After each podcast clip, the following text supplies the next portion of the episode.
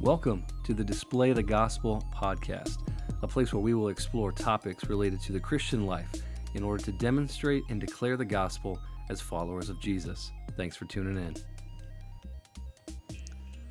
Well, thank you for tuning in today. We are in uh, another episode of our gospel centered stewardship series.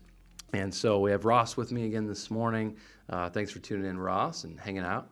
Um, I'm looking forward to our conversation today. But before we get started, um, if you're just tuning in for the first time, uh, I want to give you a quick definition to help you uh, help us define the terms um, so that we know what we're talking about when we use the word stewardship. Uh, we're not just talking about money. Here's our working definition for stewardship, um, which is this uh, Stewardship is the belief that everything belongs to God because God is sovereign over all things. Therefore, stewardship begins as we recognize God as exercising divine ownership over everything. And so, stewardship is this reality that God owns everything, yet, as His people, He has entrusted to us things that He owns. And so, we are the owners. God, oh, I just totally messed that up. We are the managers, God is the owner. Uh, so, God is the owner, we are the managers. And so, being entrusted uh, with these responsibilities, our time, and today we're going to talk about being entrusted with our talents or our abilities, our spiritual gifts, the, the things that God has has made us unique. And all of us have unique talents, abilities, passions, spiritual gifts, and things like that. And so that's going to be our topic for today.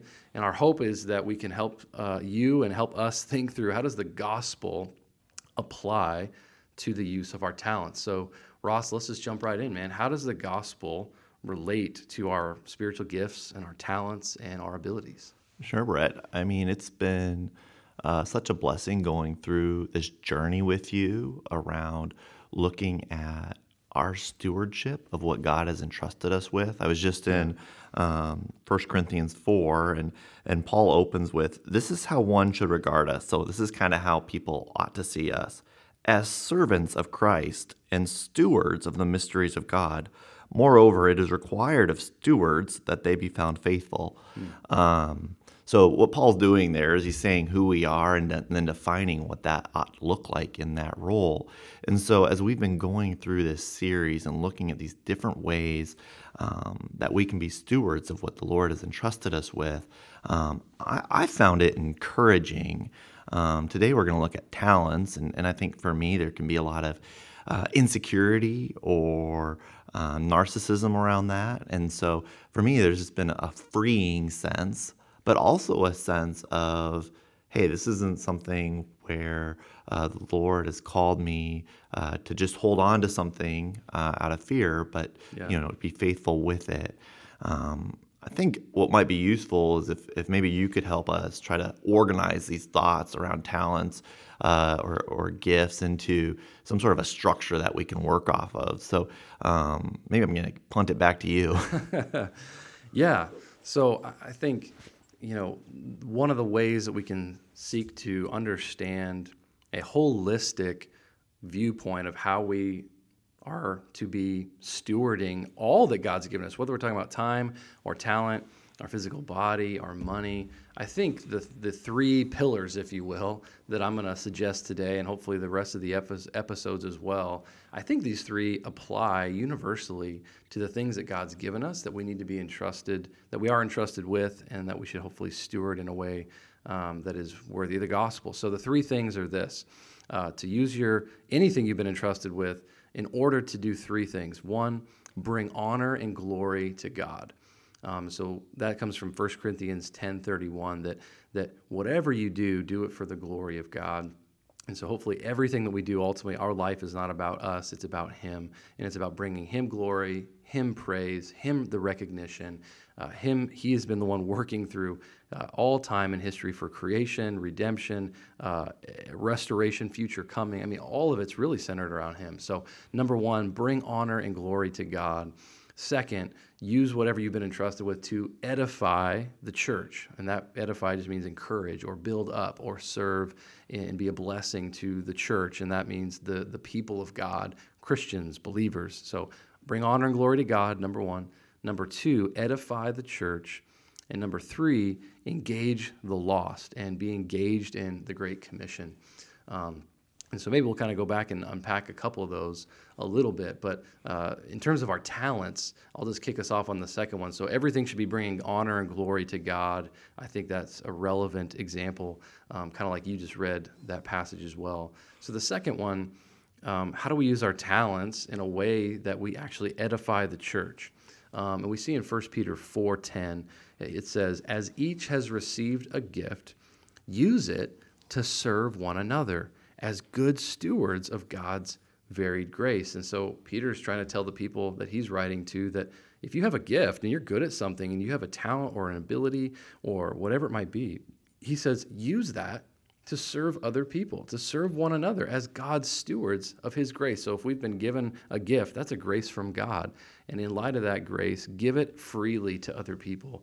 We see this also in Paul's writings, the Apostle Paul in Galatians 6, 9, and 10, when Paul says, and let us not grow weary in doing good, for in due season we will reap if we do not give up.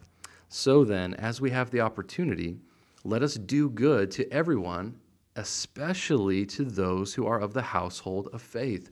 So Paul says, be good and serve and do good to all people. Okay, that's universal. That's a great timeless principle. But he also adds the qualifier at the end, especially to those who are of the household of faith. And so if we've been given a gift, that's by the grace of God, and we should not grow weary in serving our body, our local church, whatever that looks like. If we're serving, if we're just simply using our gifts in terms of discernment or wisdom or generosity or building up or even the gifts of challenging other people and hopefully promoting uh, a greater sense of obedience to Christ um, teaching. You know, there's so many gifts, and 1 Corinthians 12 talks about a lot of them. Um, the Bible has a lot to say about those different gifts. Um, but in terms of edifying and building up the church, hopefully we can begin to see that our talents really aren't for us primarily. They're for the glory of God first, they're for the edification of the church, um, and then they're going to be for the engaging of the lost, which we'll talk about in a minute. But yeah, what, what other thoughts do you have, Ross, on that idea of using our talents for the local church? Yeah, I mean, as you're talking about edifying the local church, um, you know, really it comes back to, and of course this all ties together, but really the first pillar of honoring God and bringing Him glory. Um, 2 Corinthians 4 says, But we have this treasure in jars of clay to show that the surpassing power belongs to God and not to us. So, uh, in thinking about the the varied abilities that God has given to each one of us, um, you can see where in the local church it would be very possible for one to be absorbed in the idea that they either have a lot of abilities that they want to show and present in the church, or that they don't have any and so they don't want to show. Yeah. Um, either way, that really puts the emphasis on you and who you are in the church and the desire to be seen, to be known, uh, to be relied upon. Um, when what we're called to do is to be jars of broken jars of, of clay that really allow the glory of Christ to radiate out from us. And mm. so, in looking for ways that we can use the gifts that He's given us, um, we ought to be thinking in terms of how does this display the gospel, the good news of Christ? How does this display his goodness, his greatness, his beauty, how much I enjoy and delight in him? And not so much how do I show people how awesome I am? Um, you know, I was trying to think through reasons that people might struggle with this or or areas that it might be hard. And you know, one thing that's kind of interesting is the word talent itself. Uh, if you get back to the, you know, the word root and the Greek and all that, talent doesn't mean abilities or, or aptitude. It, it, was actually a measure of weight um, or yeah. monetary value. And what happened was Jesus in Matthew 25 does this parable of the talents where uh, he talked about this master who goes out and he's, he's got all of these all this monetary value. And he, he doesn't want to sit idle while he's gone. And so he entrusts it to these servants to um, basically put to work and, and, invest. And, and you know, he, he entrusts to one more and, and to the next one a little bit less. And, and, and to the last one, just entrusts one talent. Um, and it talks about how this last one um, didn't put that talent to work. Instead, he buried it in the ground mm. so that um, he didn't have to worry about something going wrong with it or it being lost. Um, if you're familiar with this parable, you'll know he, comes back and he's he's very upset with that third servant uh, for taking no risks or action with yeah. with that talent. Um, and and the servant responds, "Well, I, I knew that you were you know hard. I, you know basically he just didn't trust his master, yeah. and and so he felt like you know all I can do is just bury this thing um, and and not worry about it and and just have it when he gets back." That third servant, the str- the challenge there was he was absorbed in and of himself. I think that he felt that I only got one talent and my you know my my other this other servant got three or, or a dozen or whatever yeah the reality is a talent back then was like 6000 days wages it was abundant yeah. it was a huge amount of of talent or, or monetary value to be entrusted with yeah. and there was a lot he could have done hmm. and so over the next kind of 14 centuries you know this this parable was in god's word and in britain um, the word talent became so associated with um, God given abilities and aptitudes that need to be stewarded for Him um, that really the word talent kind of took on this meaning of, of kind of his, his the gifting that He's given us in terms of abilities and aptitudes. And that's why, particularly in the church, uh, when we say the word talent, your mind synonymously thinks of gifts and, and, yeah. and aptitudes and, and um, abilities. Man, that's good. Thank you for sharing all that. Um, one word that you mentioned while you were talking about that really stood out to me, and that was the word idle. Not I D O L, but I D L E, like idle or neutral or inactive. Mm-hmm. And so I think that's a great, honest, just kind of practical application for me, for you, for anyone listening. Um, if you have an ability and a spiritual gift that God has entrusted to you, there's, I mean, entrusted is not like, hey, you have the option, uh, do with it whatever you feel like, if you feel like it at all. No, there's a responsibility. There's a, there, I would even say there's a command or an instruction, maybe the better word is an imperative, that we should be using what we're given and not sitting idle with it. Um, just like in the story Matthew 25, the guy buried it, did nothing with it, and Jesus was really mad about that.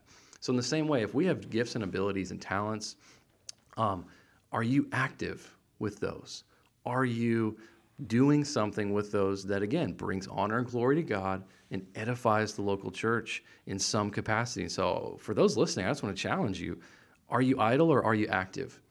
Reflect on that today. Think and pray and ask the Lord to teach you and show you if you are idle, what could you do to begin moving to a place of active engagement with that talent and with that ability in a way that honors the Lord and brings some edification and some encouragement to your local body of believers. I think that fits as well with what we see in Ephesians chapter 4 when the apostle Paul says that, that Jesus has actually given leadership gifts to pastoral leaders and shepherds, the apostles, the prophets, the evangelists, the shepherds, the teachers. But Jesus says he gave those gifts to those leaders in order that they would equip the church for the work of ministry. And so, even if I, as a pastor, I have a gift, which I believe I do, to equip the church, my job is not to hoard my gift and to say, look how great I am, and look at all my knowledge, or look at all this, or watch me. It's to say, how can I use what I'm good at to equip other people in my congregation to be more obedient followers of Jesus who are being transformed by Jesus, and then joining Jesus in his mission to to engage the lost. And that'll get into our, our next topic here in just a second. So I think that's a, a great distinction. Are we idle or are we active? And if you're in a local church, which hopefully you are, and if you're not a part of a local church as a Christian, I'd encourage you to find a local church. Be engaged, be active, find a place to serve and be involved. And hopefully you'll have leaders there that are seeking to equip you in your gift, to equip, empower, and encourage you to use that and lastly, that kind of leads into our last pillar uh, of these three things is to then engage the lost. And, and so we see this reality in Scripture that, that Jesus invested his life in 12 guys. His plan A was pouring himself into men, discipling them, and then teaching them to reproduce that same process in the lives of other people, taking the gospel to the nations, making disciples of all nations. And so we also have this reality that while we are part of the church, we are also in a broken world that needs the hope of Christ and the hope of the gospel. And so I think in the same way, we have been entrusted with the gospel, which that's a that's another episode coming in the future. But as we engage the lost, uh, we have to use what we're good at and use our talents and use our abilities and try to connect that to other people who don't know Jesus. And so I like to say it like this: that do what you like to do, but try to do that with lost people. So if you have a, a hobby of gardening, uh, find a way to connect that with your neighbors and share the the overflow, the abundance maybe of your garden with other people in your neighborhood uh, that don't know Jesus. Take them a bag of, of tomatoes or some cucumbers or whatever. Or if you love sports, try to find a way to connect that with people who don't know Jesus. Maybe join a basketball league that's not a church league and join a secular one or whatever. I mean, just little things like that. Think of how can you connect what you like to do but connect it with those who don't know Christ and for the purpose of being intentional there to connect your life to a lost person's life with the hope of sharing the gospel and letting them see your life, letting them see your hope. Um, and so let's let's chat about that for a little bit, Ross. What what thoughts do you have on engaging the lost with our talents and with our abilities? Yeah, I mean, I think it's very similar to the first two pillars.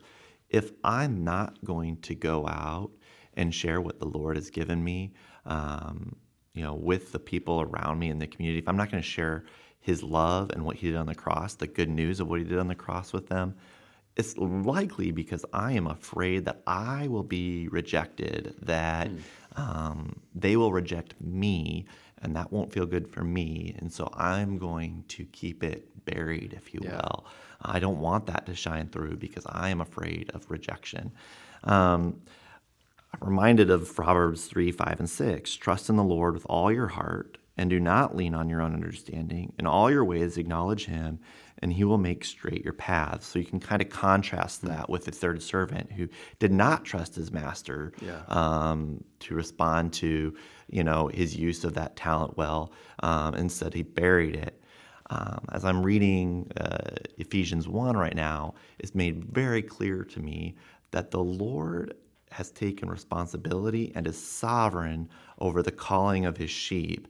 And it's not on me to bring people to a point of acceptance uh, of him. It's not on my great yeah. arguments or articulation. He's already done that mm. work. He did it. He did it at the beginning of time. He knew who he would uh, call. He's just calling me to walk in obedience yeah. in that harvest so that I can see his goodness, so that I can show his goodness to the lost. Um, and I just need to be a trusting, uh, a servant to go out and do that and not be so, or not be overwhelmed with what could potentially happen to me or my image. So mm-hmm. um, I do think that um, all of these pillars kind of tie in together, both in terms of why we ought to do yeah. them, what, what should inspire and empower us to do them, versus what sorts of things could get in our way or, or hinder us. Yeah. Well, that's good. I also thought of uh, Ephesians 2:10, which says, "For we are His workmanship." Some translations put the word masterpiece right there. For we are His masterpiece, created in Christ Jesus for good works, which God prepared beforehand that we should walk in them. And so there's this idea that as we've been saved, we're saved by grace, but we're saved for works in terms of we're saving for the, the things that God's prepared for us. And part of that is engaging in this lost world. And I also like a quote by C.S. Lewis where he talks about this idea that Christians should be focused on uh, eternity and the reality of eternity. And that reality, knowing that eternity is real and it's going to happen at some point, that should influence a, a sense of urgency in how we live on this earth. So C.S. Lewis once said, if you read history, you will find that the Christians who did the most for the present world were precisely those who thought the most about the next. And it is since uh, Christians have largely ceased to think about eternity that they have actually become so ineffective on the earth. Mm-hmm. And so, the more that we think about eternity, the reality that in any moment, you and I and the world that we know could be over. We don't know when the end is coming. Um, and we don't know when any of us, when our time stamp is up either. And so, in light of that reality, how can I make the the best investment like the Matthew 25 how do I invest my time and my talent and my life and what I'm good at? How can I take what I love to do what God's given me to do? How can I make the best return on that and invest it in lost people and in the relationships I have with them with the hope that like you said if God is calling them, that I maybe would get to be a part of planting a seed or watering a seed for the gospel's sake. And maybe God would save them, um, not because of my work, but because of his sovereign election before the creation of the world. But I get to be a part of that in some cases. And so um, I think that's another relevant application for us today is uh, how often do you think about the reality of eternity with your lost neighbor? Do you even know your neighbor's name? Uh, what about some of the people in your own family? Have you ever shared the gospel with them? If you've got children, if you, have got children or grandchildren, uh, do they know Jesus? And are you invent, intentionally about pouring into them and sharing your st- your testimony and your your faith journey with Christ um, and people that you work with? Um, most people work with people who don't know Jesus, and so is there a sense of urgency there? Not urgent to save them. You can't do that. You don't have that kind of power, but an urgency to engage them engage them, build a relationship with them for the purpose of sharing the gospel and pointing them to Christ, pointing them to his word, and being an ambassador, like Paul says in 2 Corinthians 5, uh, that we're ambassadors and that God is actually making his appeal to the lost world through us, that passage says. How incredible is that? That he's going to make an appeal to the lost world through broken jars of clay, like me and you, uh, and you listening. It's not about us. God uses a broken jar of clay to radiate his glory to a broken world. And again, if we can radiate the glory of Christ and people look at our life and see Jesus, well, then Jesus gets the glory for that. It's not about the vessel, it's not about a broken jar of clay. It's about what is inside of that vessel that really is worth living and dying for. And that's Jesus. Um, and so I think as we begin to kind of wrap this up, um, I think there's a lot of applications that we could come and talk about this about but if you're listening i just want to encourage you you know what is god speaking to you today? As you think about your talents and your abilities your passions are you using those in a way that really is all about the interests of christ um, or is it all about you?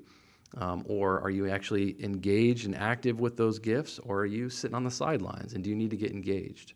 Um, and so yeah ross what do you think as we wrap this up? Any final yeah. thoughts here yeah, I have a couple questions too um, for us to be thinking about um, while you're listening, or, or the two of us.